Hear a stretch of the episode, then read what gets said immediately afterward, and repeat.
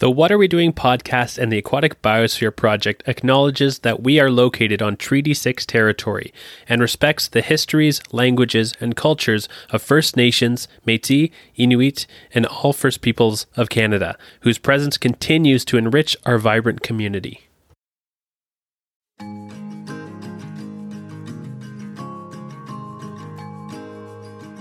On today's deep dive episode, we're talking to Michael Henriksen, the CEO of Wave Piston. Wave Piston is a Danish company that's focusing on how we can turn wave energy into electrical potential and also desalinated seawater.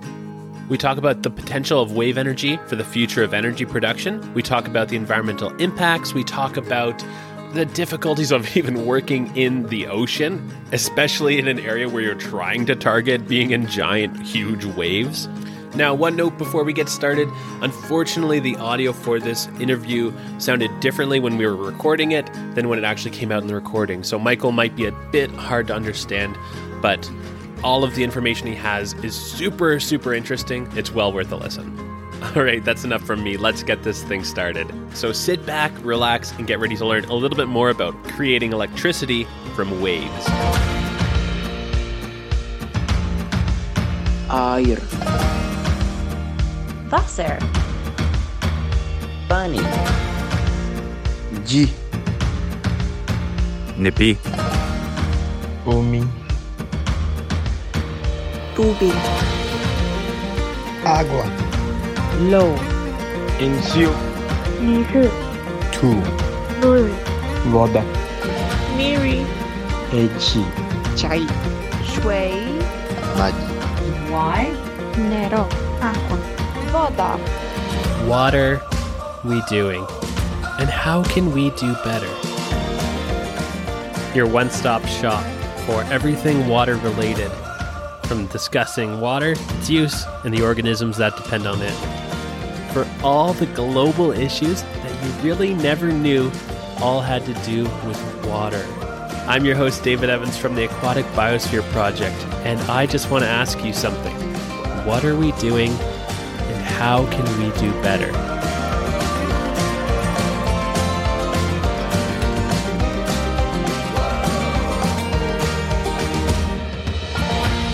Hi, and welcome back to another deep dive episode of the What Are We Doing podcast, where we're talking to Michael Henriksen from Wave Piston.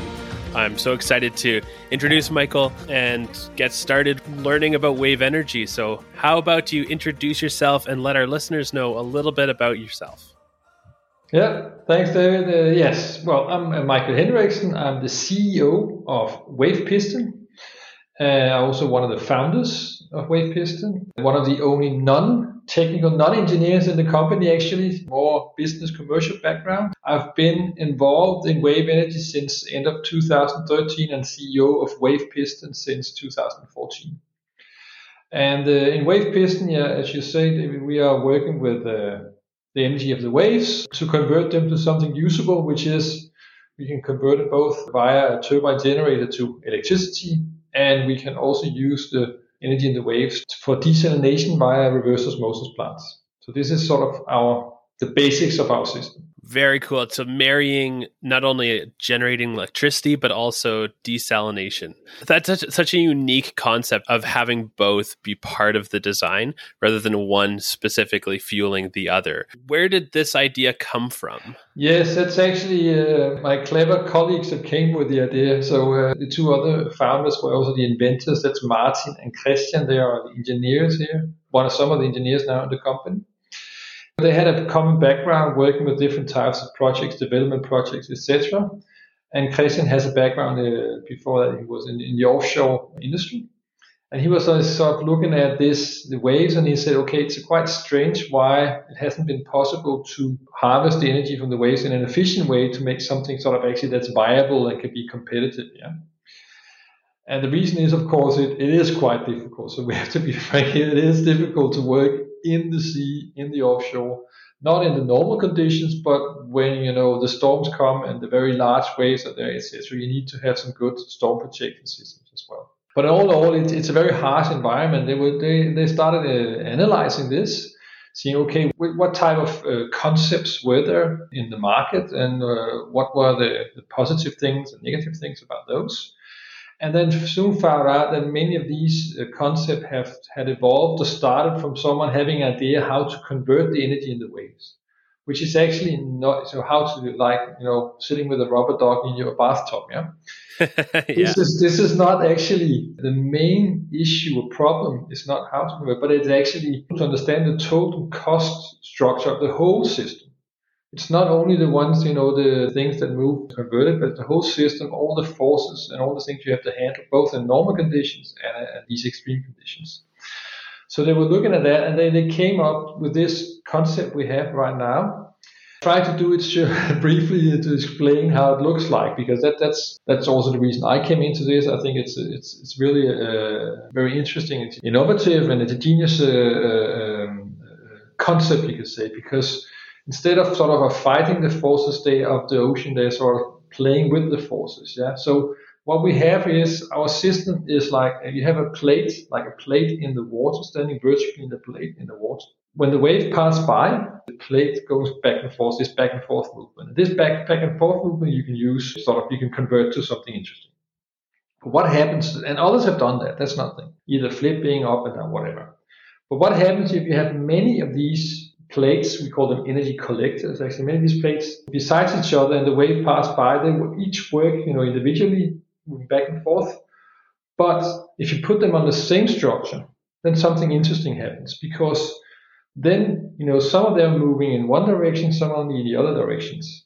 So it's a bit like, you know, uh, you have people pulling in the, you know, to, uh, what do you call it in English? You know, pulling a yeah, rope. tug of war. Yeah, that's yeah. right.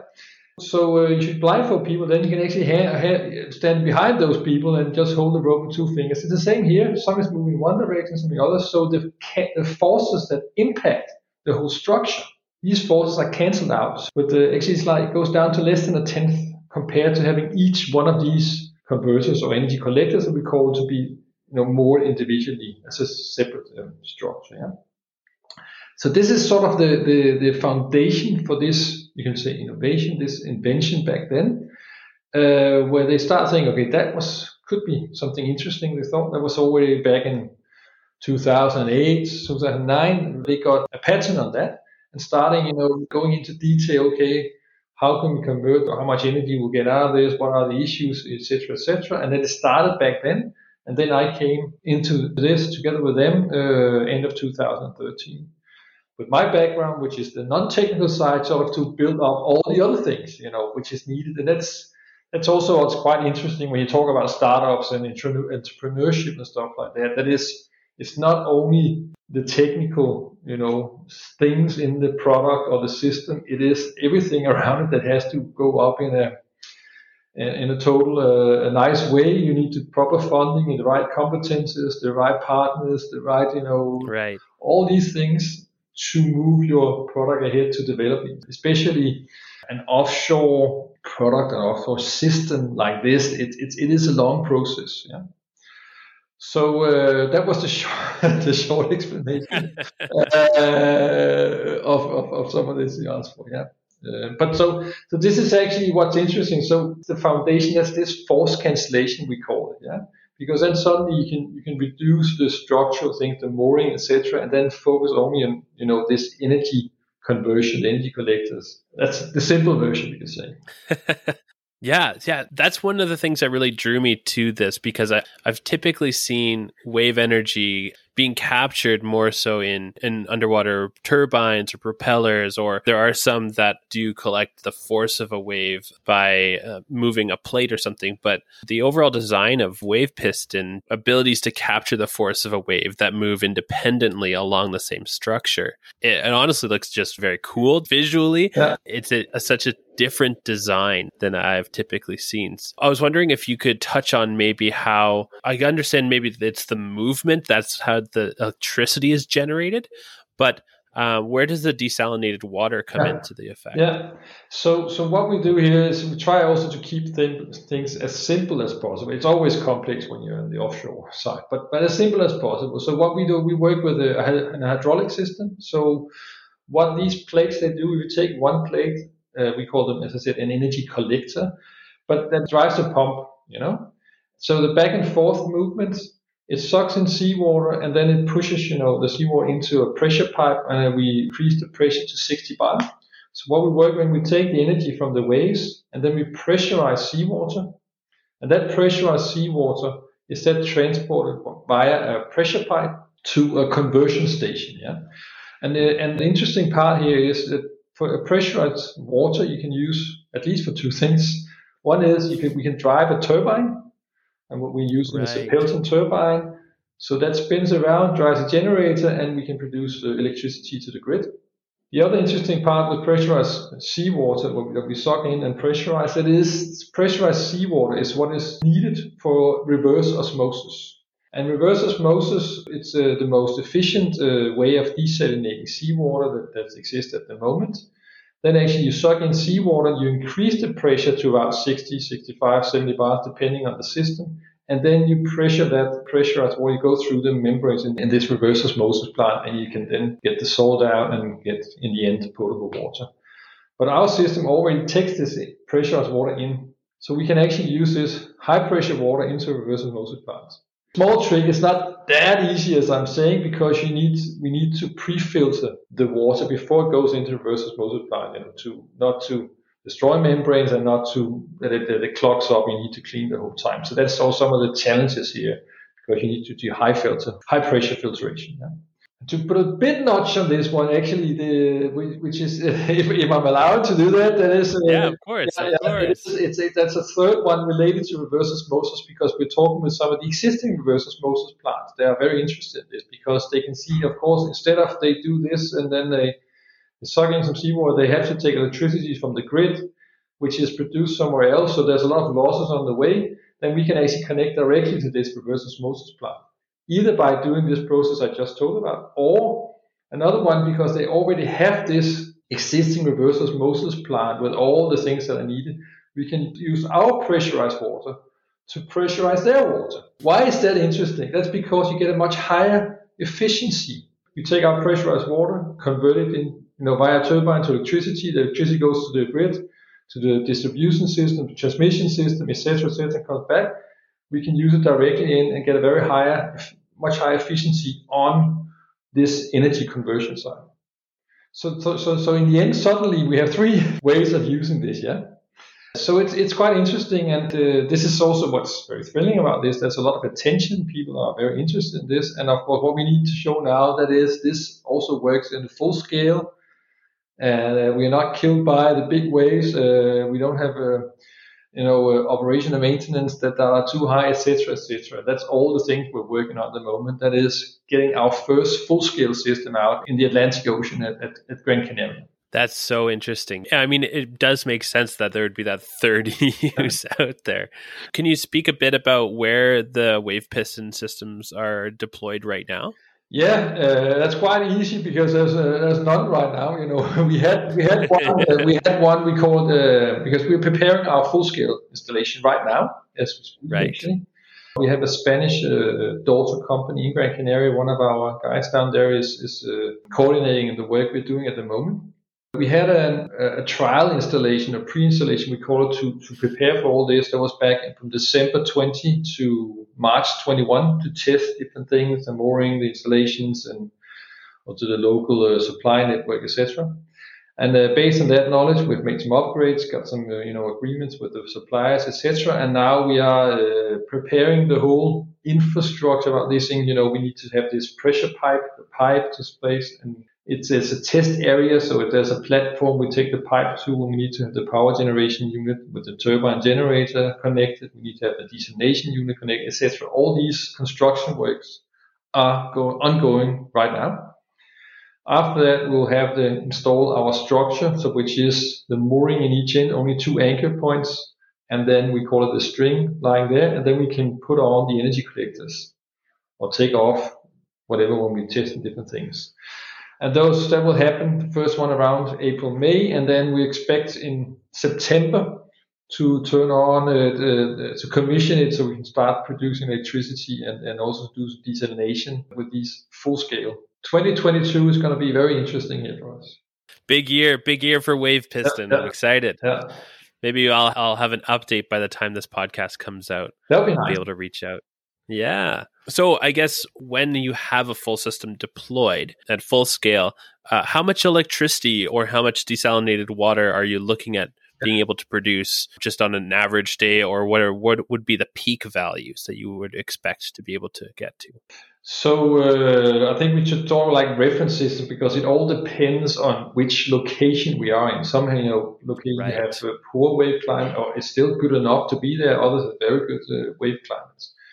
A string we call them used now with just as like a reference system where we have 32 energy collectors on. There uh, we expect to have at the Gran Canaria where we are right now it's 650,000 kilowatt hour per year for one. Then you can, of course, add as many strings as you want. In other locations, like the French Caribbean, we've been looking at Martinique. We get nine, yeah, up to 900, 950 kilowatt hour per, per string. The same thing is said because the wave climate is a bit more stable and a bit more energetic. And then if you go other places with much more energy, you can get a bit more. But the problem is that you don't want, you don't care about those very, very large waves. For the storms, you only want to look at the 90, 98%, uh, 99% of the time. It's the normal conditions. That's where you need to optimize your system for. So, so anything you can say from 500 megawatt to 1000 megawatt uh, for the, the, the current system, so you can say. And this, this is actually something that, you know, over time we need to work with to increase the efficiency to get more energy out of this and also, of course, decrease the cost to get a better cost per, per, per kilowatt hour. How far are these systems deployed right now? And I guess, are there areas where the wave energy is just too high that you wouldn't consider putting these out? Yeah, yeah, not too high actually, because no matter where we are, we need some, some good, robust, and also a good system that can survive these extreme conditions. And they are more or less all the places where you have waves. You also get some nasty large waves once in a while. Yeah. So we need to be able to handle all these. It's just that we start with some areas right now, uh, for, for instance, where we are testing at the moment, which is quite nice. It's not too extreme and it's very, it's pretty much stable the, the waves coming in. So then then we get a relatively good efficiency, and we are able to see what is happening, etc. In in practice, we need to be able to handle all the places where you have a good wave climate, and when you have a good wave climate, you also get some large, extremes like uh, 10, 15 meter waves, etc. And even more sometimes. Yeah, I, I'm just imagining you can't turn off the wave, so No. I'm sure it makes it quite interesting actually installing these projects Yeah. because it you don't have there's no lull within the within the ocean. Yeah, no, and you're right. It, it is a it's it's it's actually it's it, it's a terrible place to be. but it, that's also the nice thing. There's a lot of energy out there. There's a lot of energy out there. Yeah, so uh, the first, you know, this system we had out there, uh, section, the picture here behind me, some people can see that. It's uh, from the North Sea, and we did a lot of these things ourselves together with some, of course, good uh, suppliers and partners. But I was also out myself, you know, putting goggles on and uh, trying to do different stuff. So you, you really get to learn how difficult difficult it is to work on the ocean. Also, that the system is not available the whole time. You can't just go out there and check things because then you have like what several weeks of, of bad weather. You just have to say, okay, it's there. It was fine. And of course, we have some sensors. You, you can see what is happening, but you, you don't really see it. Yeah. So it is quite difficult. And that's also uh, the reason you can say, because a lot of people also asking, why haven't wave energy been a success yet? Why haven't we any competitive, like, why don't like with wind and solar? And the, the, the, simple answer is, is because it's more difficult. In the old days, you know, Denmark, it's wind energy. It's a wind country. Yeah. Then this the local blacksmith, he can just build his own little uh, wind turbine, put it next to his farm or whatever, and then started working on this, going back and forth, etc. We need to put something in the sea. Of course, we have tests in small tanks and in small waves, etc. But we need to get out in the big waves, yeah. And that makes it more difficult. So, so what we've done in the world now, we have taken the more low-hanging fruits of the renewable energy. We're still going to use that much more wind, much more solar is needed, in my mind. And then we just need to add now. We need to add the wave energy because it's a very large potential. And we are getting there. It's not only us, but there are several uh, interesting companies in the world now looking into this, or has been looking for a long time. But there are also some new ones coming up. So this, this renewable energy source, we also need that to complement wind and solar because the wave energy is all the places actually time-wise shift compared to wind. And of course, solar energy is in the daytime, it's not in the nighttime. So by having several renewable energy sources, makes it much more interesting and it's better to stabilize the grid and sort of having a total system view on getting renewables or 100% renewables. You know? Yeah, absolutely. We can't just look at renewables as only wind and solar. No. There's so many other potential energies out there, and wave energy is, is definitely a very obvious one that some people may just look at and say, yeah, it's crazy to be out there in, in these big waves and trying to capture that energy. But that's the energy that will be coming back time and time again Mhm. and is reliable and, and we can count on. Yeah. Um, Yeah. Yeah. I guess, do you have a, a rough sense on the amount of energy or potential energy that could be produced through uh, from from capturing wave energy? Yeah, yeah, there are several uh, articles, papers, uh, scientists have been looking at all these things. So, so I think the, the what I've seen is like a theoretical uh, potential of 2,000 gigawatts, which is three times more what we have of wind today in the world. Wow. But that's like theoretical sort of capacity, potential, you can say. Yeah, it is large density of the energy in the waves. Are it's it's more much more dense, of course, compared to wind like this. So you, you actually have more energy in a in a small area if you're able to to, to harvest that, of course. So so the potential is large. It will be as large as wind can be, but solar power and wind power, of course, have a good start uh, for for like the last two, 20, 30 years. We need to catch up to that, and then of course it's difficult to compare. That's also why I'm also asked the whole time. Say, okay, uh, what is your price? Uh, is it cheaper than winds? Okay, come on. We just, you know, we have six. uh, How much is it now? Five, six hundred gigawatt wind. We've had some time on onshore wind. We've had more than twenty years now on offshore wind. You can see that we've been able to reduce the cost that much because of economies of scale, but also because of innovations of making them much more efficient and size is size, size. Yeah we have to go through those development cycles. Well, I don't think it's going to take as long as, as that because we are generally in the in the world we have a faster development track of these things, but also that we can have many systems out there to to sort of optimize our our solution. Yeah.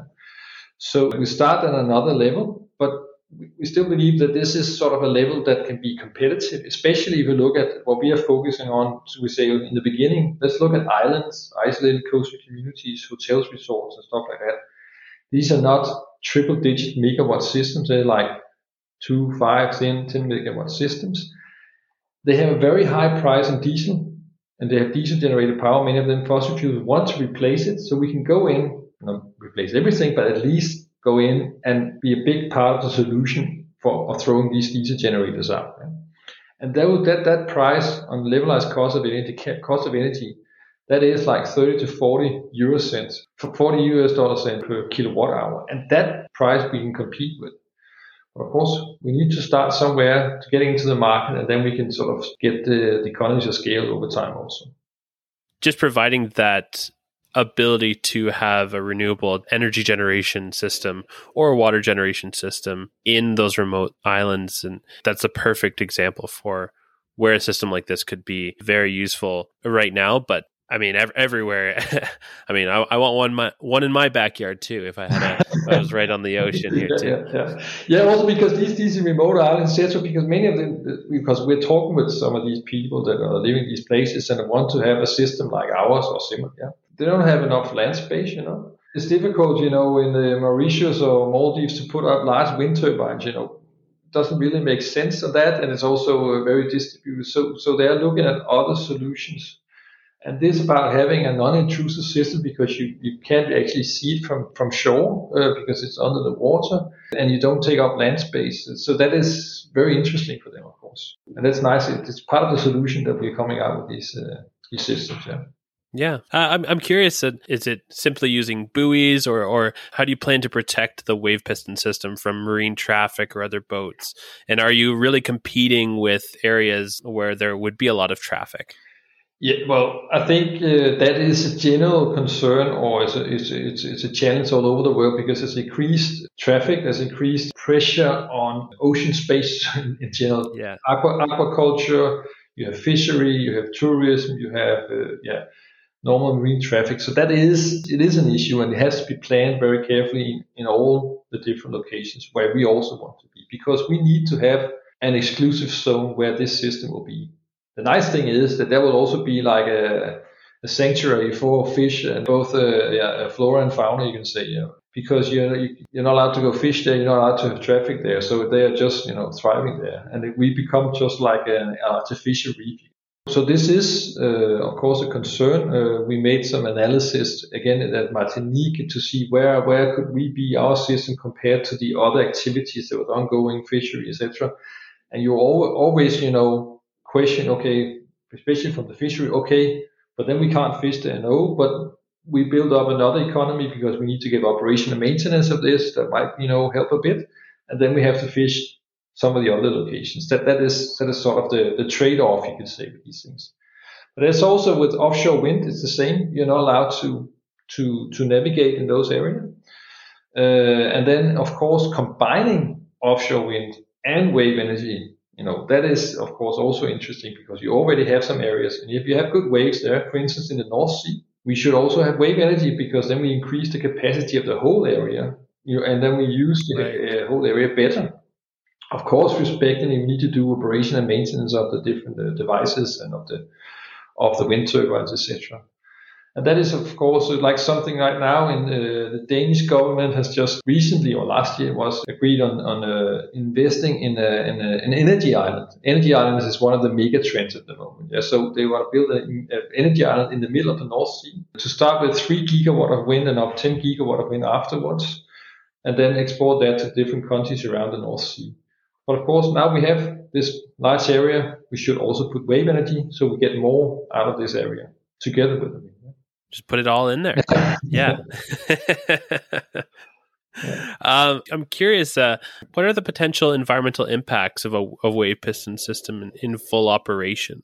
Yeah, uh, again, short answer, we, we don't know yet actually, because we uh, the full scale systems what we're putting in, there's an environmental monitoring program at the same time doing that from, from the test site where we are. it's called Plocan. They are also going to look at, you know, uh, do measurements, etc. Uh, what we can see from the system we've done in the North Sea, it's not been a scientific study. It's just that we have uh, fish and uh, flora, and we have biofouling for good and for worse, you know, on the system, and we've had both dolphins and seals, etc., around it. But that's of course not a scientific approach we've had so far. There have been other more scientific approaches on other wave energy devices which have not shown any negative impact on flora fauna. But of course, as wave energy is not a mature market, there's no commercial installations yet, no large installations yet. So you cannot say 100% certainty say, okay, this will happen, this will not happen. We need to show, we need to still make scientific studies on these things and see what happens when we put more systems out there.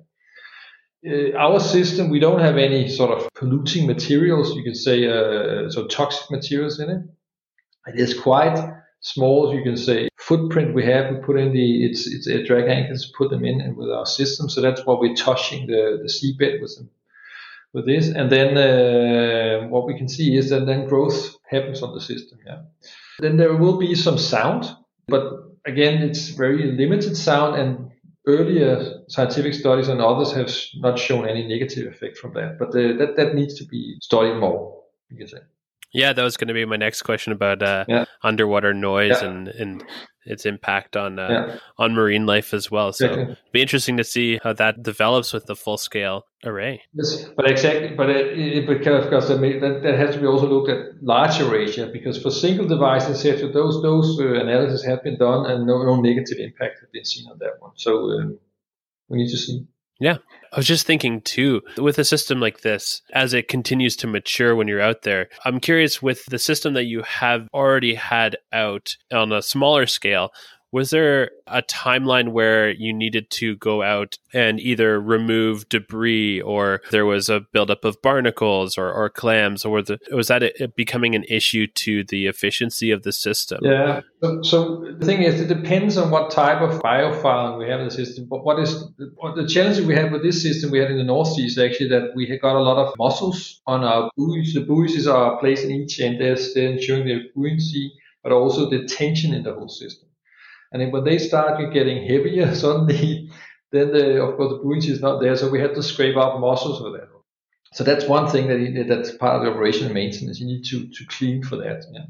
And then of course what we're looking at is to looking at material that where biofouling was not be as extreme as with some things. We we don't want to use too much, uh, you know, uh, paint, biofouling paint. So we're also looking into uh, to composites, so glass fiber material, which can be done to be less biofouling things. But but as for the efficiency, we've not seen anything that that. But that is that also remains to be seen in things because when we talk with people that have uh, experts in biofouling, it can change almost from one bay to another bay what type of biofouling we have with things.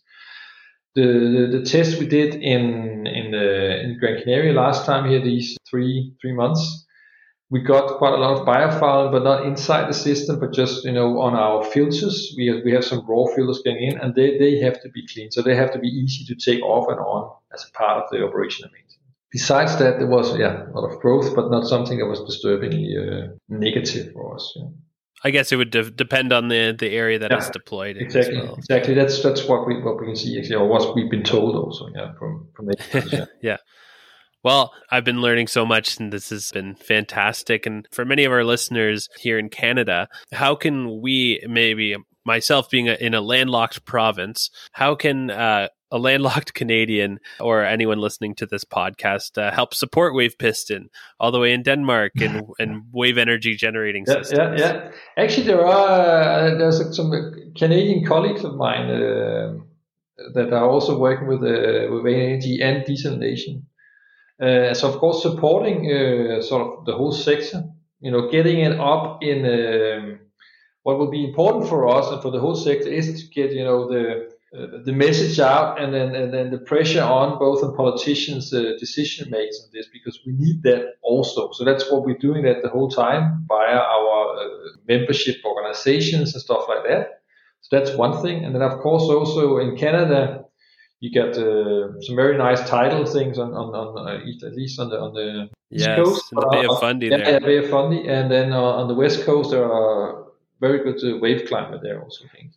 So supporting these uh, initiatives in ocean energy as such, but also wave energy, of course, and then uh, talking with people and uh, getting out on, in the media like you're doing now, that it always helps because when, when politicians and others start hearing it, there's going to be pressure about all these things. They also want to support this. Then we can get the, sort of this uh, sector moving on faster than we are moving right at the moment. Wonderful, wonderful. And my my final question, how did you find yourself a part of this team? What led you to where you are currently as the CEO of Wave Piston?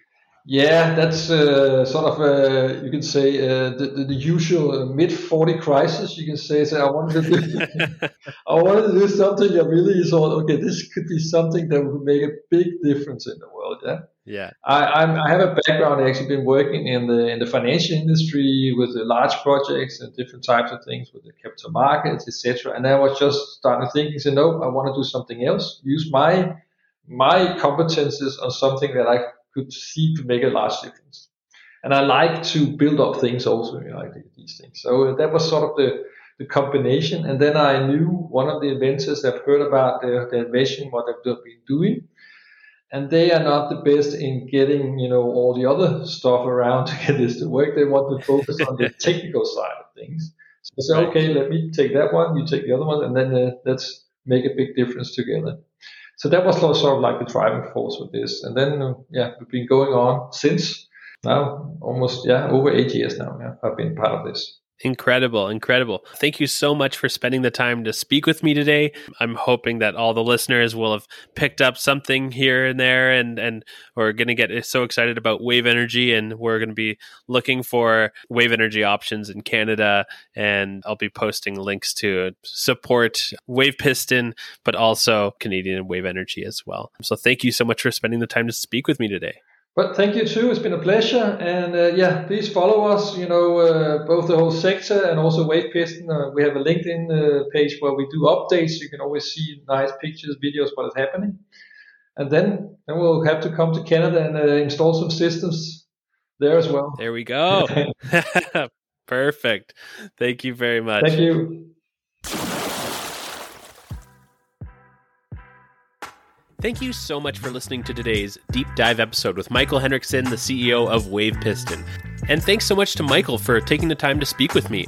He's a great speaker and is clearly very passionate about this type of energy, and I think it holds so much promise for the future, and I'm so excited to see where it goes. I'll be sure to add some updates on where they're actually at with their process once this episode's released. Check out the show notes, they'll be updated for sure.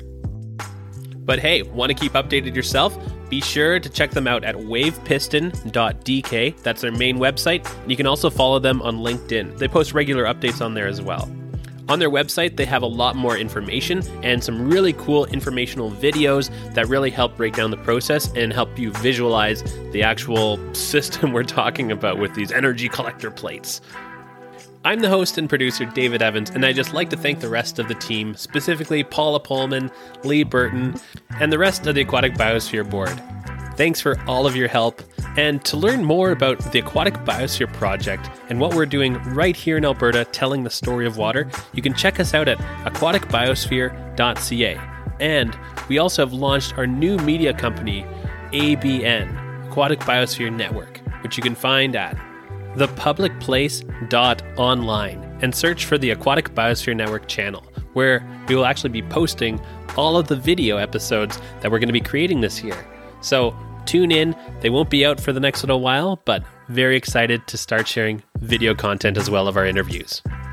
Next week, we will be releasing our deep dive episode with Dr. Steve Grasby from Geothermal Canada, where we learn all about the potential we have in Canada to create geothermal energy and actually how we have so much potential, but we're not using it yet. And why is that? Tune in, you won't want to miss it. If you have any questions or comments about the show, we'd love to hear them. Email us at conservation at aquaticbiosphere.org. Please don't forget to like, share, and subscribe. Leave us a review, it really helps us out. Thanks, and it's been a splash.